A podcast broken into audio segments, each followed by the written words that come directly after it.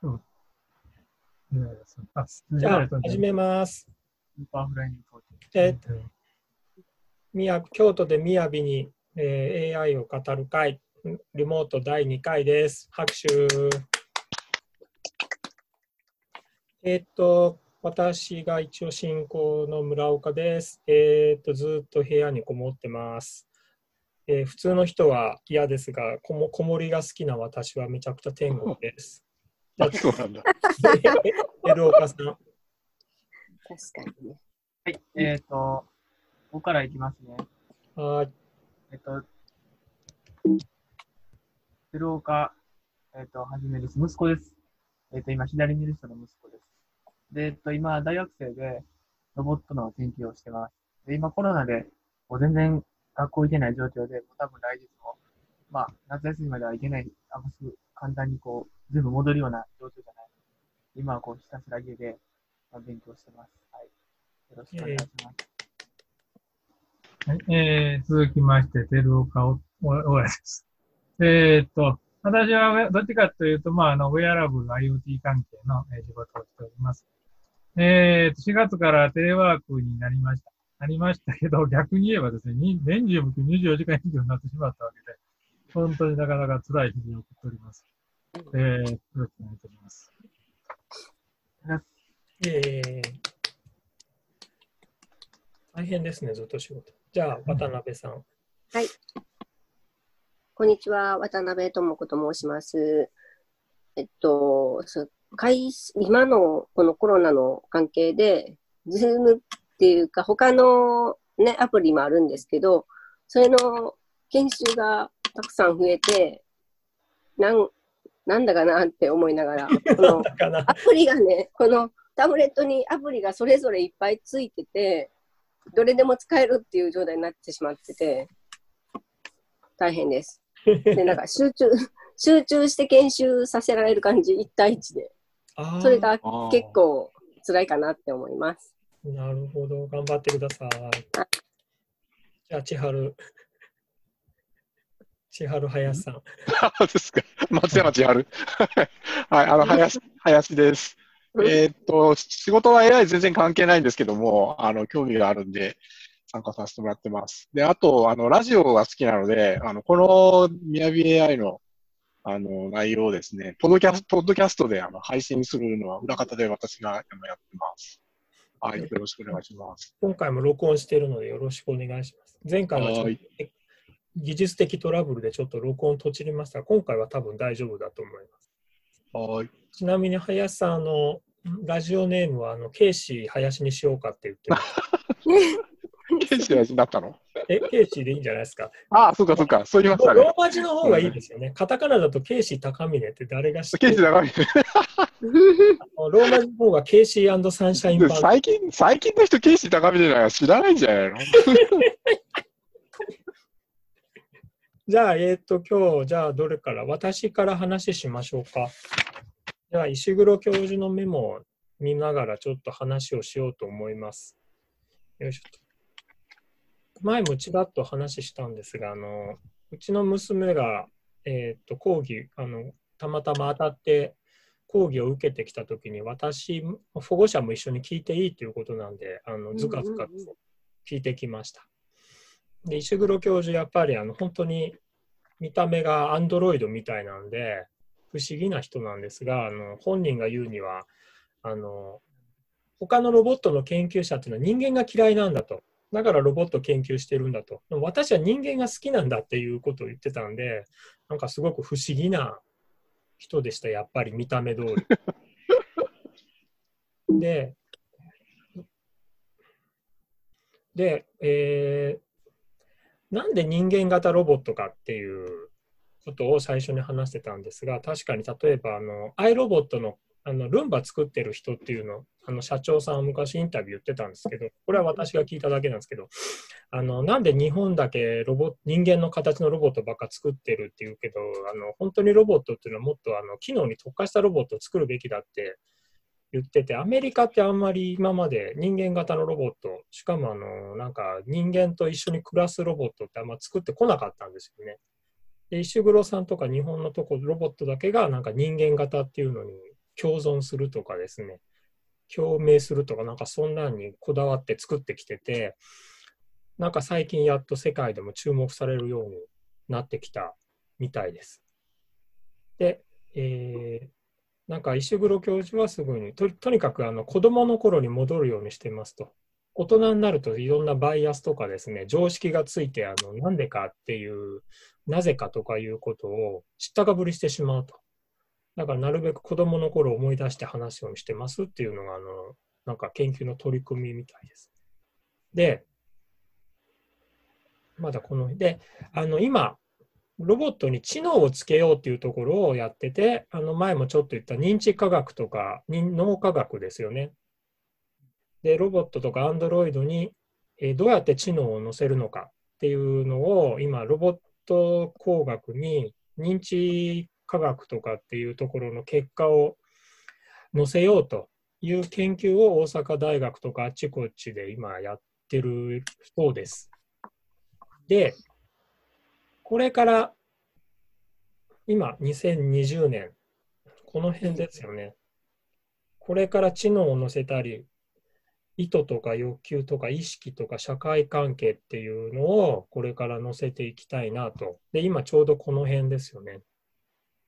ロボットがあの認知、自分たちでものを、周りのものとか人間関係を認知していくようなものを乗せていきたいというレベルのところまで来ているそうです。だからもうこの辺の画像認識とか音声認識とかっていうのはもう大体できてるので、これから、で、このここにあるマルチモーダルっていうのあるじゃないですか。私もこれ詳しいこと、もし知ってたら誰か説明してほしいんですけど、マルチモーダルっていうのは、それで画像とか音声とか、さらには匂いとか触覚とか、そういうにのインプットを全部一つに統合して、えー入力しようという、そういうのをマルチモーダル統合というらしいです。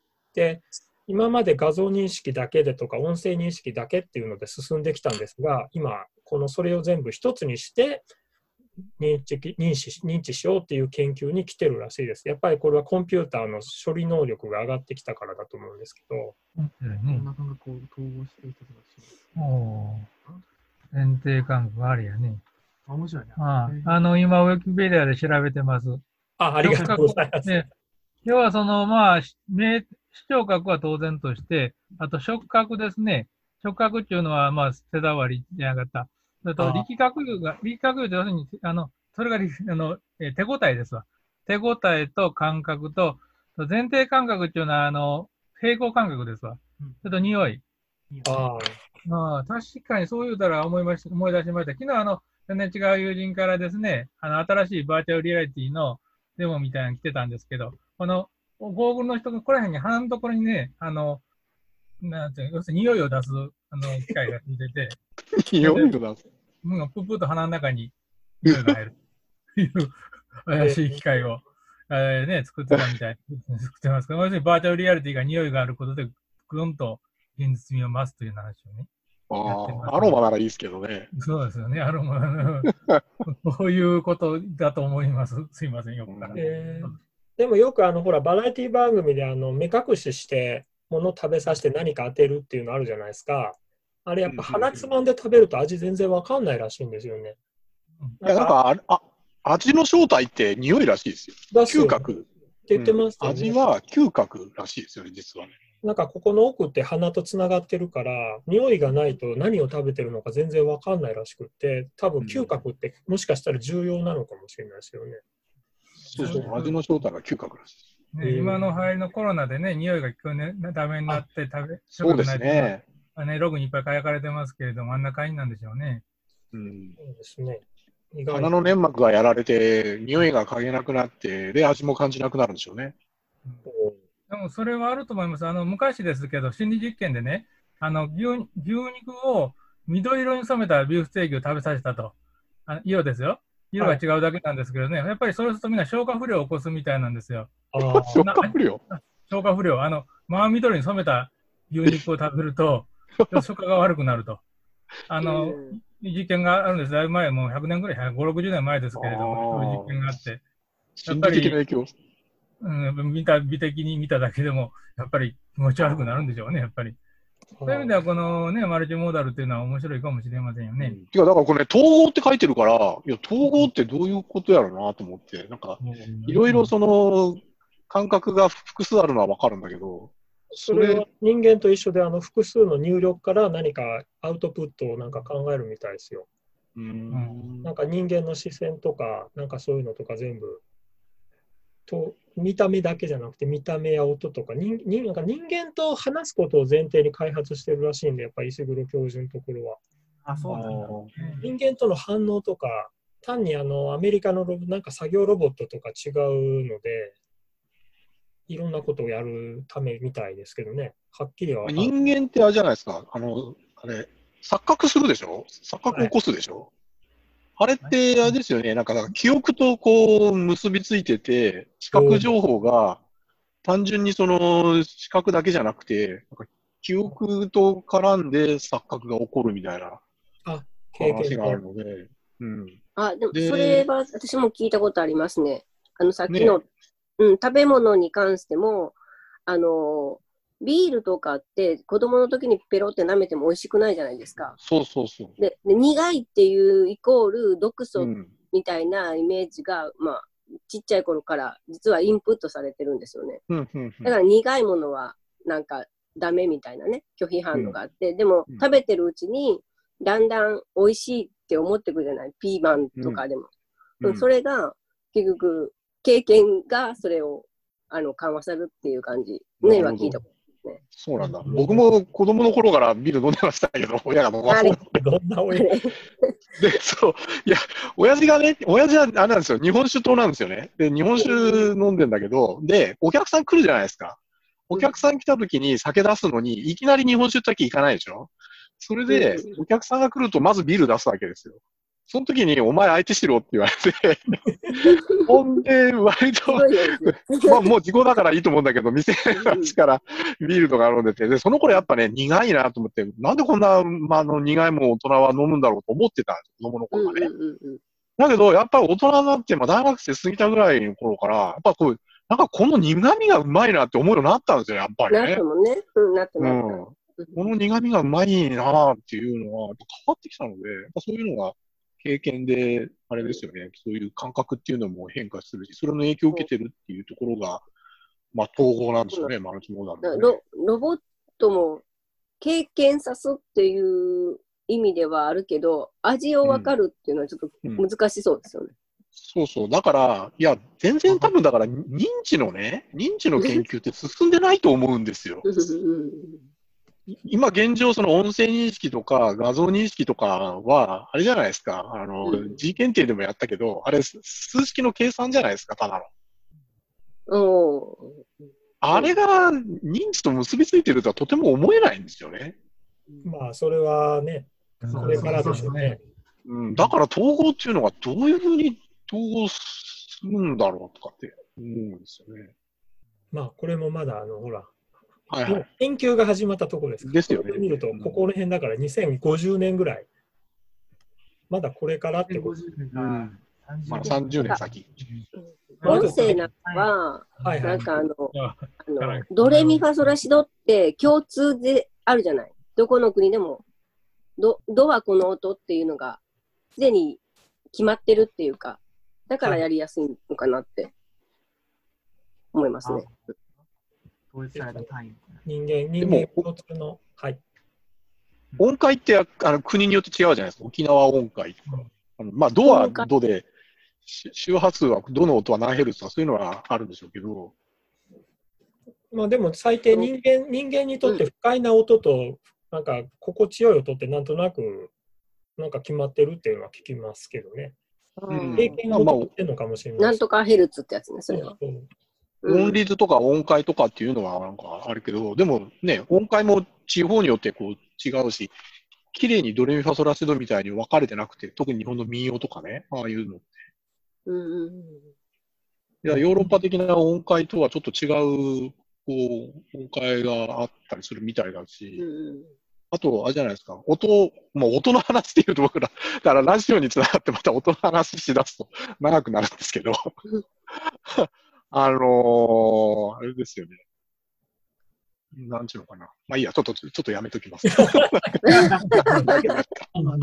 あの言語で言うと、あの真相、真相、ちょっとに30年ぐらい前から流行ってた真相のところで、英語とか日本語とか中国語の全部言葉違うけど、下の方で人類全部が共存できる言葉の文法っていうのがあるんやっていうのを研究してる人たちもいるんですよね、実は。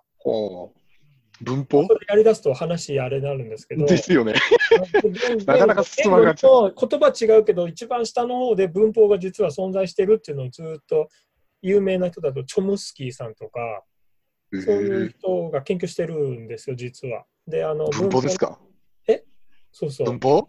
うん、うん赤例えば英語だとレッド、えっと、赤くてちレッドリトルチャイルドって言うけど、リトルレッドチャイルドとは言わないとかね、うん。ずっと研究してる、なんでそっちがこう順番がついてしまったんだろうか、それは日本語ではどうなんだろうかっていうので共通、日本語はあんま順番関係ないじゃないですか。だけど、だからその下の方にあるということを研究してるんですよ。ずっと。だからそそっちの方も、だからそういう哲学とか、昔哲学の紹介しましたけど、こう、ああいうのを今に、いろんな人たちが、やっとコンピューターの周りに集まってきてっていうふうになってるみたいですね、実は。ほあまだ始まったばっかりですからね。あとお金、お金みんな出るようになってるみたいです。そうここら辺ね、感覚のこう認認知の分モデルってまだいまだにないんじゃないかと僕は思ってるんですけどね。あもうまだまだでしょうね。だからこの、この次いっぱいどこまで行ってるのかっていう図も、だから2000、やっと通訳とか受付とか店員のレベルが始まった頃っていうところですから、あの前、寺岡親子さんがと泊まりに行ったあの、ほら、あの、変なホテル。変なホテル、クビになった変なホテル